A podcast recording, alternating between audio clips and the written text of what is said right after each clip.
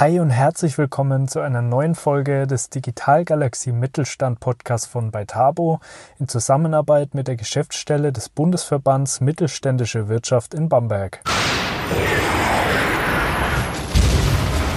Digital Galaxie Mittelstand, der Podcast zu den großen Fragen, Herausforderungen, Learnings und Best Practices rund um die digitale Transformation im Mittelstand.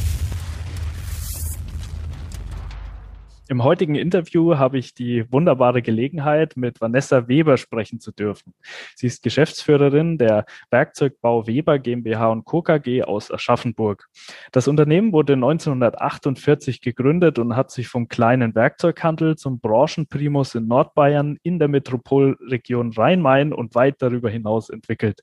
Vanessa Weber führt das mittelständische Unternehmen heute erfolgreich in vierter Generation, ist Bloggerin, Autorin, Keynote-Speakerin Unternehmerin und vor allem eins, Unternehmerin mit Leidenschaft. Ja, schön, dass du heute hier bist und herzlich willkommen im Digital Galaxy Mittelstand Podcast, Vanessa. Ja, ich freue mich auch, dass ich da sein darf. Ja, sehr schön. Jetzt habe ich ja gerade schon mal einiges über dich verraten, aber vielleicht möchtest du dich auch noch mal kurz selbst vorstellen und ein paar Dinge noch über dich ergänzen, ähm, die wir unbedingt wissen sollten. Das war ja schon sehr ausführlich. Also wir, ähm, ähm, äh, was vielleicht noch wichtig ist zu sagen, wir sind ein Handelsunternehmen und wir handeln mit Werkzeugen und Betriebseinrichtungen. Also wir stellen nichts her. Das wird immer so gerne falsch assoziiert mit dem Namen Werkzeugweber, ähm, sondern wir, wir statten die Großindustrie aus, metallverarbeitende Großindustrie und auch das Handwerk. Das ist unser Kundenkreis, sind rein im B2B unterwegs. Genau. Und über mich ähm, ja, was gibt's da noch zu sagen? Ich bin viel ehrenamtlich engagiert ähm, bei The Crow in dem neuen Netzwerk Chairwoman für das Netzwerk Frankfurt und ja, habe viele Nachhaltigkeitsprojekte, da kommen wir und Mentoring-Themen, da kommen wir ja aber im Gespräch bestimmt nochmal drauf. Auf jeden Fall, auf jeden Fall.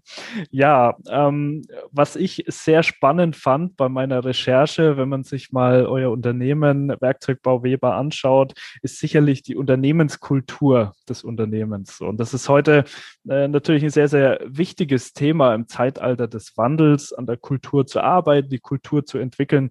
Ähm, was ich toll fände, wäre, wenn du einfach mal ein paar Einblicke geben könntest, wie die Unternehmenskultur bei euch gelebt wird. Das spielt ja gerade das familiäre, kollegiale, aber eben auch Themen wie Innovation und Partnerschaft eine große Rolle.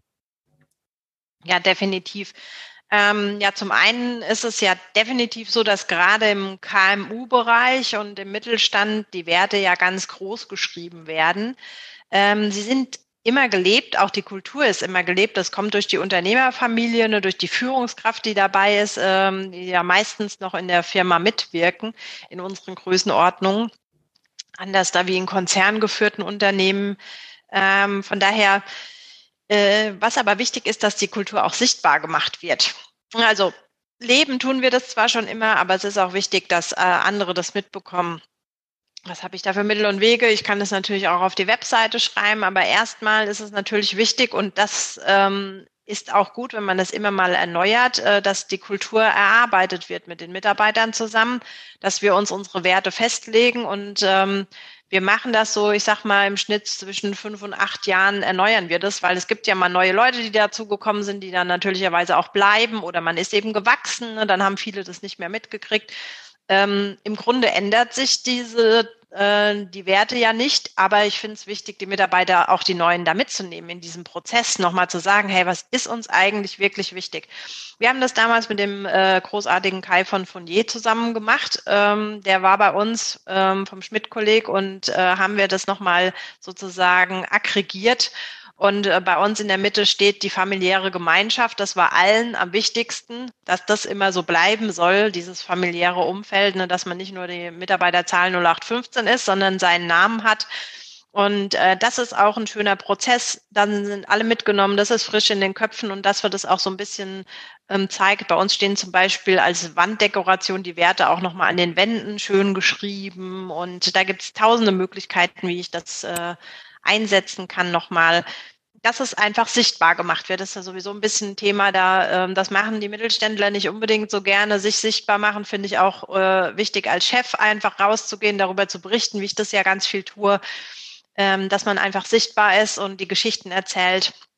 Wir fördern auch die, die Kultur und das Ehrenamt, indem zum Beispiel bei uns Mitarbeiter ähm, frei bekommen für ehrenamtliche Tätigkeiten, die sie während der Arbeitszeit machen können. Wir haben zum Beispiel eine Mitarbeiterin, die Sibylle, die geht, ähm, die betreut ähm, inklusive Kinder. Ähm, die hat äh, einen Hund, den hat sie als Therapiehund auch ausbilden lassen, geht damit auch in Altenheime und äh, der Hund kuschelt dann ein bisschen mit den ähm, alten Menschen oder auch den Kindern und sie hört denen einfach zu und ähm, das ist eine schöne Sache. Da kriegt sie nachmittags für frei. Ähm, andere, äh, unsere Auszubildende, die Milena, bin ich auch ganz stolz. Sie hat jetzt den LKW-Führerschein bei der, die ist bei der Freiwilligen Feuerwehr und hat da ihren LKW-Führerschein gemacht und hilft da mit und bildet sich da weiter. Auch das ist ja wichtig. Also alles, äh, wo es um das Thema Ehrenamt geht, äh, das ist ja auch gelebte Kultur, zu sagen, das ist bei uns ein Wert, der ist mir besonders wichtig und deswegen bekommen die Mitarbeiter bei uns frei und wir berichten auch darüber. Mhm. Sehr schön. Ja, finde ich äh, wunderbar, dass man da den Freiraum schafft für Mitarbeiter, Mitarbeiterinnen, sich da ehrenamtlich zu engagieren. Auf jeden Fall eine gute Sache. Und was mir auch besonders gut gefällt, ist, dass man einfach merkt, dass, dass du, dass ihr die MitarbeiterInnen sehr, sehr intensiv in die Prozesse mit einbezieht, die eben zur Kulturentwicklung notwendig sind. Ähm, wir haben aus der Erfahrung heraus auch gesehen, dass es gerade auch beim Thema Digitalisierung sehr, sehr sinnvoll ist, MitarbeiterInnen mit einzubeziehen, mitgestalten zu lassen, die Veränderung gemeinsam zu gestalten. Ist es in Bezug auf Digitalisierung bei euch auch so? Vielleicht kannst du da auch mal ein paar Einblicke geben, wie ihr mit diesem Thema so umgeht umgeht? Ähm, ja, auf jeden Fall macht es Sinn. Ähm, oftmals gibt es ja da Vorbehalte, ganz natürlicherweise. Also ich erzähle da ganz gern die Geschichte, ähm, als wir angefangen haben, äh, zwei Bildschirme einzuführen, ne, weil die Mitarbeiter waren das gewohnt, mit einem Bildschirm zu arbeiten. haben gesagt, nein, das nimmt mir so viel Platz weg und wozu braucht man denn das? Das ist ja totaler Quatsch. Da habe ich gesagt, so, wir machen das jetzt einfach mal, ne? guckt mal, wie es ist. Ja, und dann war's, haben wir das eingeführt und nach einer Weile ging dann mal bei, äh, bei einer der Bildschirmkamera, die sagt, das ist eine Katastrophe, ich brauche mal einen zweiten Bildschirm, ich kann nicht mehr arbeiten mit einem Bildschirm. Das ist äh, total schlimm und die vorher am meisten darüber geflucht hat, gesagt, nur wozu der Schwurbel. Und das ist ganz oft so, also die Dinge auch erlebbar machen, den Mehrwert zeigen. Manchmal ist es auch so, wenn ich den Mehrwert argumentiere, ist es nicht so stark, wie wenn ich einfach sage, hey, komm, nutzt das jetzt einfach mal und ähm, natürlich in alle Innovationen. Unsere Buchhaltung, die ist da zum Beispiel ganz weit vorne dran. Wir haben schon äh, ganz früh mit äh, papierlosem Büro, also schon vor, vor über zehn Jahren mit dem Thema angefangen, ähm, immer diese Schritte weiterzugehen, die Kunden da auch mitzunehmen. Ähm, also jeder kann sich bei uns auch einbringen mit äh, Ideen dahin. Das ist auch ganz wichtig, ähm, dass es nicht nur von oben kommt, sondern auch Ideen aufgegriffen werden. Und dann muss man natürlich abwägen, was macht Sinn, was macht nicht Sinn und ja, in die Digitalisierung zu investieren, macht absolut Sinn. Da sind wir ja dann auch einen anderen Weg gegangen mit meinem Startup. Da kommen wir ja vielleicht auch gleich nochmal drauf. Mhm. Ja, absolut. Also ähm, äh, bin ich bin ich vollkommen bei dir. Äh, man muss manchmal die die Dinge auch einfach mal vorantreiben, muss auch den Mitarbeitern manchmal ein bisschen die Dinge auch mal vielleicht vor die Nase setzen, weil es ist grundsätzlich eben immer eine Veränderungsresistenz da. Das liegt irgendwo einfach in der DNA des Menschen. Deswegen manchmal muss man sie vielleicht ein Stück weit auch zu ihrem, zu ihrem Glück zwingen. Das ist so. Und wie du so schön sagst, im Endeffekt dann konnte keiner mehr so richtig ohne den zweiten Bildschirm. Sehr cool. ja. ja. ähm, ja, wenn wir jetzt mal so in deine Geschichte als Unternehmerin reinschauen, die hat ja tatsächlich sehr früh begonnen. Mit nur 22 Jahren hast du das Unternehmen übernommen und in der Folge dann auch eine, ja, muss man wirklich sagen, auch eine Erfolgsgeschichte geschrieben. Also viele, viele Erfolge, unter anderem das, den Umsatz des Unternehmens auch von zwei auf zehn Millionen gesteigert. Also das ist wirklich eine sehr, sehr starke Leistung. Ähm, aber klar, jetzt bin ich selbst auch Unternehmer. Ich weiß, ähm, es gibt äh, nicht immer nur Höhen, es gibt immer auch Tiefen, es gibt immer auch Herausforderungen. Vielleicht willst du uns da einfach mal so ein bisschen einen Überblick geben, welche Herausforderungen du als Unternehmerin in den letzten Jahren so hattest. Ähm, ja, also ich glaube, das äh, können vielleicht auch viele nachvollziehen, die in, in dem KMU-Bereich äh, stecken. Ähm, man würde gerne investieren, aber irgendwie fehlt hinten und vorne halt das Geld für gescheite Investitionen, sage ich mal. Da haben es Konzerne einfacher ne, oder auch die Startups zum Teil, die dann mit äh, VC-Kapital vollgepumpt sind und dann aus dem Vollen schöpfen können. Wir Mittelständler, wir müssen immer, ähm, mhm. sind halt auch nicht so risikoaffin, dass wir sagen, komm, wir nehmen jetzt mal eine Mio aufs Konto und hauen damit mal äh, richtig bei der Digitalisierung auf die Kacke. ähm, wir, ähm, ich bin ja schon immer ähm, ehrenamtlich in Netzwerken aktiv, so auch in unserem, von unserem Einkaufsverband ähm, in der Juniorengruppe schon früh reingekommen. Du hast ja gesagt, ich bin früh in die Führung gekommen. Da bin ich dem Netzwerk heute auch sehr dankbar, weil der Austausch mit anderen, das war das, was äh, immer den Wert gestiftet hat. Und ähm, vor mittlerweile vier Jahren ähm, gab es eine Reise in Silicon Valley und da haben wir uns angeguckt, wie arbeiten äh, klassischerweise, wie arbeiten denn die und haben festgestellt, Mensch, ähm, die denken nicht immer alles zu Ende, sondern die legen auch erstmal los mit einem MVP und feilen dann da noch dran und haben Early Adopter, also wem das äh, jetzt nichts sagt, ne, das ist quasi das Minimalprodukt, was man rausbringen kann, gibt es schon mal in den Markt, kriegt wieder Feedback.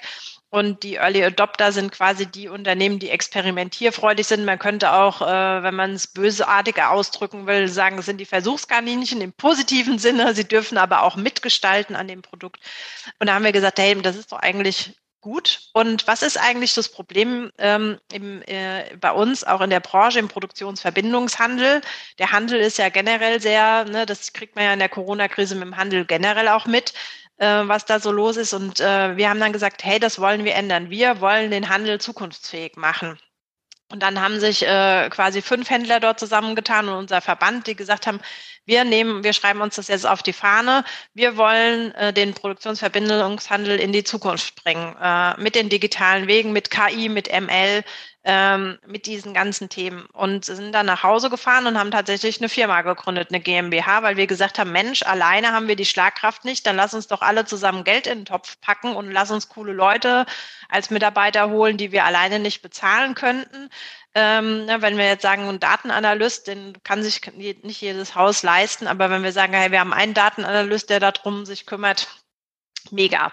Und äh, gesagt, getan. Und wir haben dann mit ähm, einem Thema gestartet, dem 3D-Druck, den haben wir auch direkt digitalisiert. Also jeder Händler ähm, und auch übrigens jeder andere, der daran Interesse hat, ähm, kann sich einfach in unser Netzwerk einklinken. Der kriegt äh, quasi wie ein Internetshop für 3D-Druck und da ist nicht nur dieser billige äh, Kunststoffdruck, den man so aus dem Privathaushalt kennt, sondern tatsächlich, äh, wir können Aluminium drucken, wir können äh, Stahl drucken, ne, wir haben alle möglichen Keramik mittlerweile, ne? wir können Fliesen nachdrucken, also ganz abgefahrene Sachen.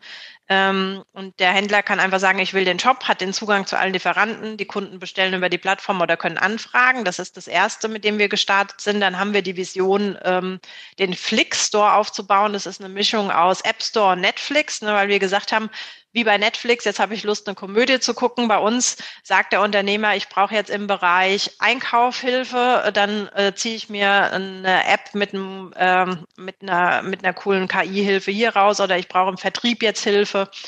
Äh, und da haben wir eine Make-and-Buy-Strategie. Unser Karl, der hat sich mal selber bei Harvard eingeschrieben und hat sich Python drauf geschafft. Jetzt gerade lernt er, wie er eine Cloud programmiert. Also der ist so unser Nerdy in der, in der Runde. Ähm, und dass wir auch selber wissen, wie funktioniert äh, KI, weil die KI ist ja grundsätzlich der Name falsch, die ist ja selten intelligent. die mhm. muss man intelligent machen über viele Daten. Da kommen wir auch schon so ein bisschen zu der Baustelle im Mittelstand. Ne? Das ist etwas, äh, da muss, muss jeder noch so ein bisschen dran arbeiten und auch an diesem, hey, ich lasse von meinem eigenen los und arbeite in der Gemeinschaft. Das ist so ein wichtiges Learning. Und ähm, wir, wir haben dort eben dieses Thema Make and Buy, also wir machen gewisse Sachen selber, um im Thema zu bleiben und zu wissen, was da überhaupt los ist. Und dann gucken wir aber nach coolen Start-ups, äh, die wir mit einbinden und das Produkt dann auch anbieten für die Händler. Und wir haben das sozusagen schon gescoutet und sagen, hey, das ist in dem Bereich das Coolste. Also wir haben zum Beispiel ein Recruiting-Programm, das ist mega cool. Ähm, damit kannst du einfach deine Bewerbungen äh, sammeln. Du, die machen gleich schon so einen kleinen Persönlichkeitstest, wo du vorher festlegen kannst, welche Fähigkeiten brauche ich eigentlich für den Job. Hast die Dokumente da, kannst die automatisiert benachrichtigen und das äh, schießt es sofort an 100 Plattformen raus, die kostenlos sind. Also jetzt nur mal um ein Beispiel zu nennen. Ähm, dann ähm, machen wir zum Beispiel auch so Themen wie, ähm, wann dass die künstliche Intelligenz äh, eine Warnung rausgibt an den Außendienst. Äh, Achtung, der Kunde könnte abspringen in drei bis fünf Monaten aufgrund seines Kaufverhaltens aus der Vergangenheit. Also abgefahrene, coole, hilfreiche Sachen. Und ähm, damit wollen wir den Handel voranbringen sagen, hey, komm, du kriegst bei uns das, was du brauchst für die Zukunft, um dich zukunftsfähig zu machen. Und wir wollen nicht die Menschen durch die Maschine ersetzen, sondern ergänzen, damit der Mensch Zeit hat für die wichtigen Sachen und nicht mit dem administrativen Quatsch.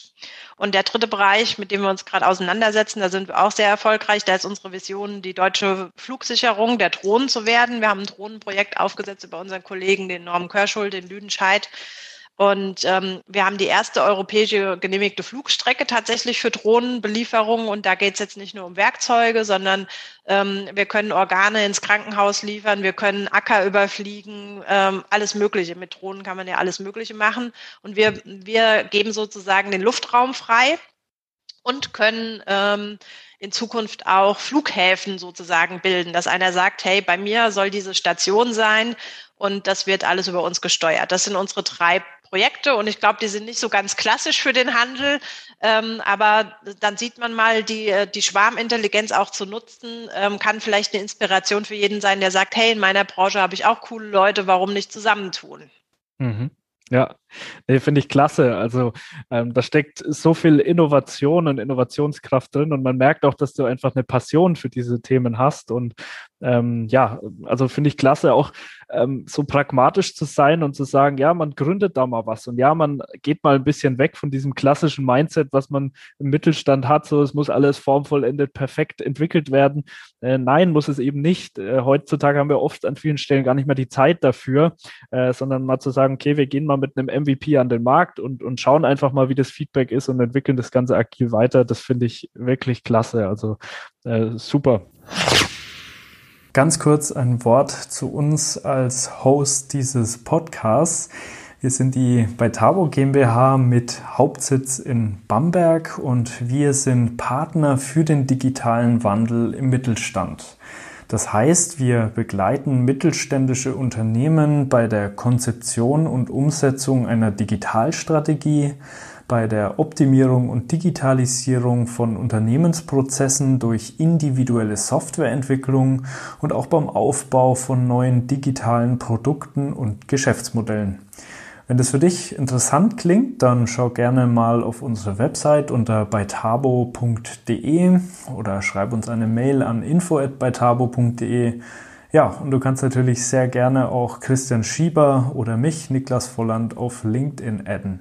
Wir freuen uns sehr, von dir zu hören und wünschen jetzt weiterhin viel Spaß bei der Folge ja, was ich, was ich auch klasse finde, ist einfach äh, allgemein so dein, dein Engagement, auch im Zusammenhang mit äh, jüngeren Unternehmern, Unternehmerinnen. Ähm, auch wir, äh, mein, mein äh, Geschäftspartner Christian und ich haben viele Mentoren und äh, ja, man, man sieht immer wieder, dass es unglaublich wertvoll ist, einfach von erfahrenen Unternehmern, äh, Unternehmerinnen zu lernen. Du hast ganz viel mitgenommen auf deiner Unter Unternehmerinnenreise und gibst es eben auch entsprechend weiter. Das finde ich super. Vielleicht willst du uns da auch mal so ein bisschen Einblicke geben, was du denn da so als auch als Mentorin machst. Und vielleicht hast du da auch schon mal die eine oder andere äh, Story erlebt, die, die ganz spannend war. Ja, auf jeden Fall. Also ich finde, als Mentor lernt man selber auch von seinen Mentees immer ganz viel. Also ich liebe auch Startup-Mentoring zu machen. Also so mein Talent ist es auch, jemand kommt mit einer Idee zu mir und ich sehe schon die fertige Vision, wie es weitergehen kann, was muss er für nächste Schritte machen und was auch sehr wertvoll ist. Ich habe ja ein riesen Kontaktnetzwerk. Ich weiß meistens immer zwei, drei Leute sagen, red mit dem und dann geht es durch die Decke oder hier hast du schon mal den ersten Kunden, was äh, super wertvoll ist.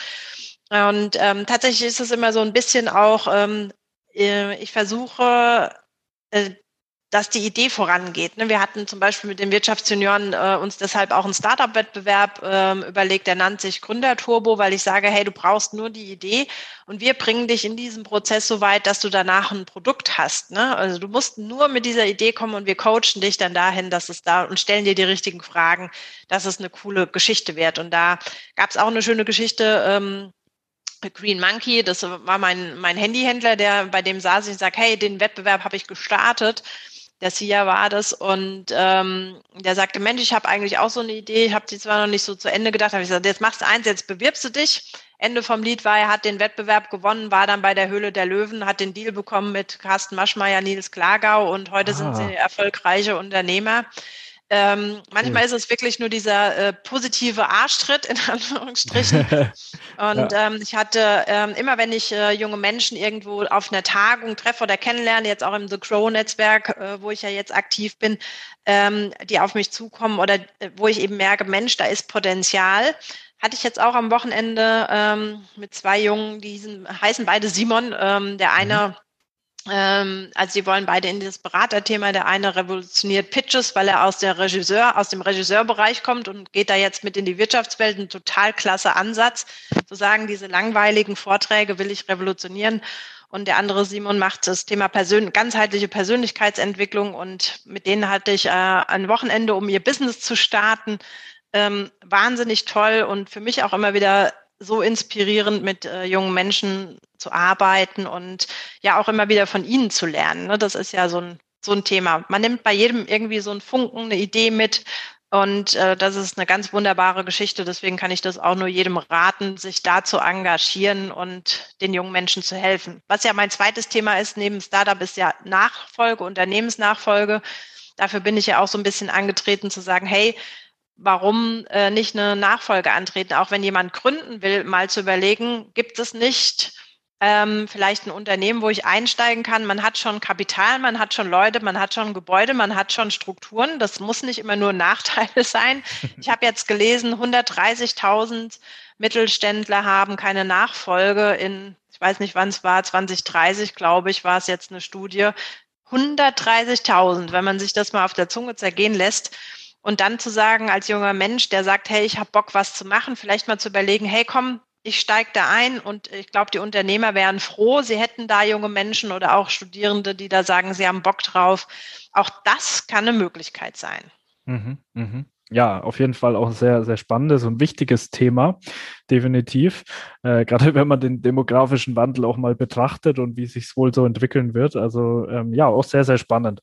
Ähm, und auch was du, was du vorher gesagt hast, auch dass äh, dich äh, einfach das erfüllt, auch mit jungen ähm, Gründern, Gründerinnen zusammenzuarbeiten. Ich kann es sehr gut nachvollziehen. Wir haben bei, bei Tabo auch die bei Tabo X GmbH, das ist auch so eine Art ja, Company Builder beziehungsweise auch Beteiligungsgesellschaft, Inkubator könnte man auch sagen, wo wir auch äh, jungen Gründern und Gründerinnen zusammen helfen, ihr Unternehmen zu gründen und unsere Infrastruktur auch hier zu nutzen. Und ähm, da habe ich auch immer wieder diese Erfahrung, dass es einfach sehr viel Spaß macht, sein Wissen weiterzugeben und den Leuten zu helfen und äh, ihnen auch zu helfen, so ihr Potenzial zu entfalten. Das ist eine sehr, sehr schöne Sache. Von daher ähm, kann ich das auch gut nachvollziehen.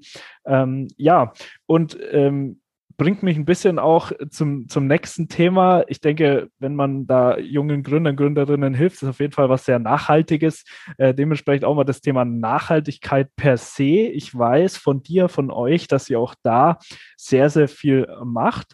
Ähm, da gibt es sicherlich auch die ein oder andere Initiative, ähm, gerade auch bei euch im Unternehmen. Ähm, ja, vielleicht möchtest du da auch noch mal so ein bisschen Einblicke geben, was ihr da macht und wie ihr da so vorangeht.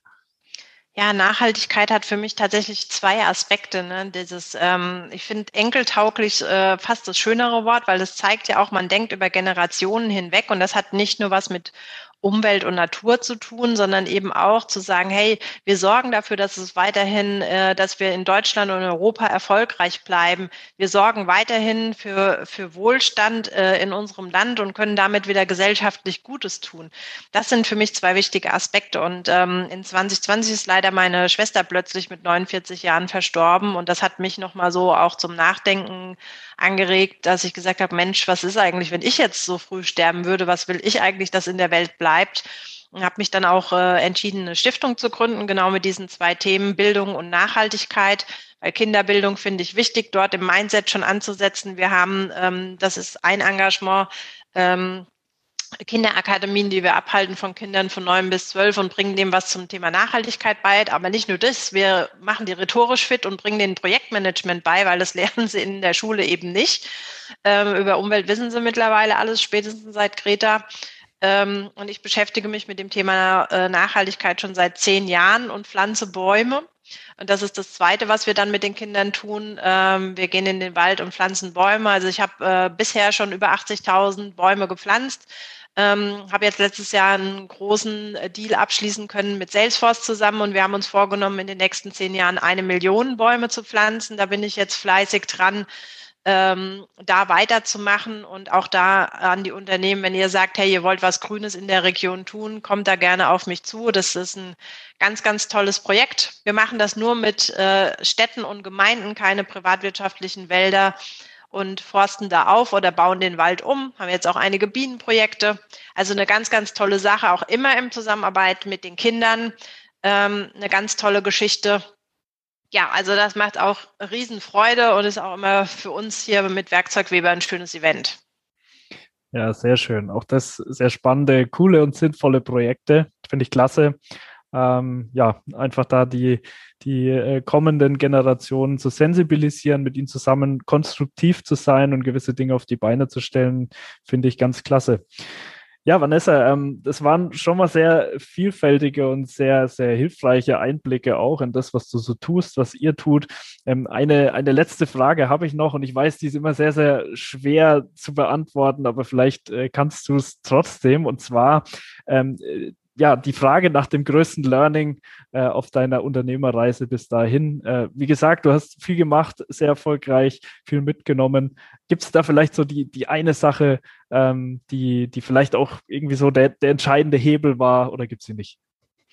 Ähm, doch, ich finde die gar nicht schwer zu beantworten. Ähm, allerdings ist es für einige ein langer Prozess bis dahin. Deswegen kürzen wir den Prozess jetzt für, für die meisten ab und sagen, ähm, das Wichtigste für mich war, mich in meiner Authentizität kennenzulernen und zu entdecken.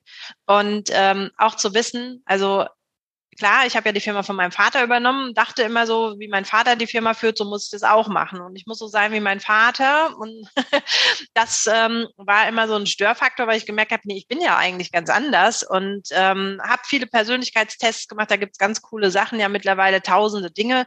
Ähm, ist auch egal, was ihr da macht, aber guckt da drauf, wie ihr gepolt seid und geht dann damit euren Weg und findet euren Führungsstil äh, und vor allem, was ich gelernt habe, äh, wo habe ich meine Stärken. Das ist bei mir in der Kommunikation, in Innovation, in Ideen voranbringen, im Netzwerken, in Menschen zusammenbringen. Das ist meine Passion, Leidenschaft.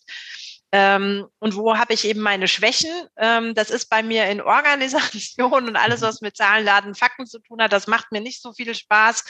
Und ähm, da habe ich früh gelernt, ähm, mir für diese Sachen Leute zu suchen, dass ich immer, wenn es Rechtsthemen, Vertragsthemen sind, immer den Anwalt äh, konsolidiere. Wenn es Zahlenfragen gibt, ich sitze jeden Monat mit meinem Steuerberater zusammen, der für mich über die Zahlen guckt. Ich habe eine ganz fitte Buchhaltung. Äh, auch mein Vater, der macht da noch im, äh, im Hintergrund äh, diese Dinge, äh, wo, wo ich zu sagen weiß, da muss ich mich durchquälen. Das macht nämlich gar keinen Sinn. Ähm, auch im Team ist das für, für mich ein wichtiges Learning. Also ich kann äh, nicht aus wenn wir in der Tierwelt sind, äh, sagen, der Fisch, der im Wasser blitzschnell durchkommt, dem kann ich nicht sagen, fang jetzt an, auf die Bäume zu klettern. Das wird nicht funktionieren, genauso wie ich dem Vogel nicht sagen kann, ähm, hör auf zu fliegen und fang jetzt an, Schwimmer zu werden wenn ich die Menschen in ihren Talenten einsetze und das fängt bei einem selbst an, dann kann ich richtig erfolgreich werden. Ich kann nur Profifußballer werden, wenn ich ein Fußballertalent habe. Und dann kann ich hart trainieren und kann da der Beste werden. Und in meinem Bereich kann ich auch die Beste werden. Aber nur da, wo ich eben Stärken und Talente habe. Und das habe ich eben ähm, für mich lernen müssen ähm, weiß das mittlerweile und kann eben meine Schwächen kompensieren, indem ich mir da Leute an die Seite hole, die da richtig Ahnung haben. Oder auch in der IT, so ne, alles, wo es frickelig wird, wo man eine Gebrauchsanweisung lesen muss, das ja. dann nicht mehr weiß, aber neue Dinge kreieren, Menschen zusammenbringen, die fördern. Das ist meins und deswegen ne, der Tipp an der Stelle, bleibt in euren Stärken, und bleibt in eurer Kraft. Und ähm, ich habe dazu ja auch ein Buch geschrieben, äh, das heißt Hashtag mal ehrlich, 52 Impulse einer Unternehmerin. Und äh, in dem Buch geht es eben genau darum, da habe ich mal für euch zusammengefasst, was waren denn meine Learnings äh, aus, der, aus den letzten 20 Unternehmerjahren, ne, die ich ja schon auf dem Buckel habe tatsächlich. Ähm, und da, äh, das heißt mal ehrlich, weil ich auch wirklich Einblicke gebe, wie geht's mir denn persönlich? Ne? Also in der, in der Krise, als mit der Digitalisierung auch losgeht, da habe ich gesagt, ich bin total überfordert von der Digitalisierung oder ähm, sag mal, warum bedankt sich, ich muss immer Mitarbeiter motivieren, warum bedankt sich eigentlich niemand bei mir? Ähm, einfach mal so Themen, so Sachen, wo man vielleicht sagt, sie sind eher Tabuthemen, aber die bewegen uns Unternehmer und die habe ich da mal ähm, zusammengefasst und es sind 52 Impulse, weil die Idee ist für jede Woche einen Impuls. Das ist kein Buch, was man mal so wie ein Roman durchliest, sondern dass man immer bei sich liegen hat und sagt, hey, ich brauche jetzt mal einen Impuls für Mitarbeiterführung oder aus dem Vertrieb oder einfach nur aus den Unternehmergedanken. Ich nehme mir das mal her und lese mir jetzt ein, zwei Seiten durch, sind immer ganz kurze Geschichten und habe wieder eine neue Idee, habe eine Inspiration, habe Trost äh, gefunden. Das ist so die Idee. Mhm. Ja. Ja, auf jeden Fall. Also auch äh, von meiner Seite nochmal absolute Herzensempfehlung. Ich durfte das Buch auch äh, lesen und äh, sehr, sehr viel daraus mitnehmen. Und ähm, mir gefällt besonders gut, vor allem auch die, die Learnings zum Thema Marketing, auch äh, PR. Äh, du bist ja auch eine starke Personenmarke und äh, mhm. das hast du im Laufe der Jahre aufgebaut. Das ist nicht so einfach, aber du gibst gute Einblicke auch, wie man, ähm, wie man da vorgehen kann, was man tun kann, ähm, auch unter Berücksichtigung von gewissen, ähm, ja, Nachhaltigkeitsthemen oder sozialen Engagements, die man aber eben aus dem Herzen heraus tut. Ähm, das ist sehr schön ein Buch zusammengefasst. Von daher also Hashtag mal ehrlich, äh, super Buch. Wir verlinken das natürlich ähm, in äh, den Show Notes. Ja, und ansonsten auch nochmal vielen herzlichen Dank ähm, für das Learning, das du auch gerade nochmal äh, mitgebracht hast. Also dieses sich selbst kennenlernen in seinem authentischen Ich. Ich glaube, das ist unglaublich wertvoll. Ähm, Gerade auch, wenn es darum geht, auch andere zu begeistern, wenn man sich selbst gut kennengelernt hat und seine Passion, ich glaube, dann kann man besonders gut auch andere äh, begeistern. Und äh, ja, das finde ich super wertvoll. Also auch vielen Dank nochmal äh, dafür. Ja, war auf jeden Fall ein sehr, sehr schönes Gespräch. Ich habe mir viele Notizen gemacht, äh, sehr, sehr viel mitnehmen können.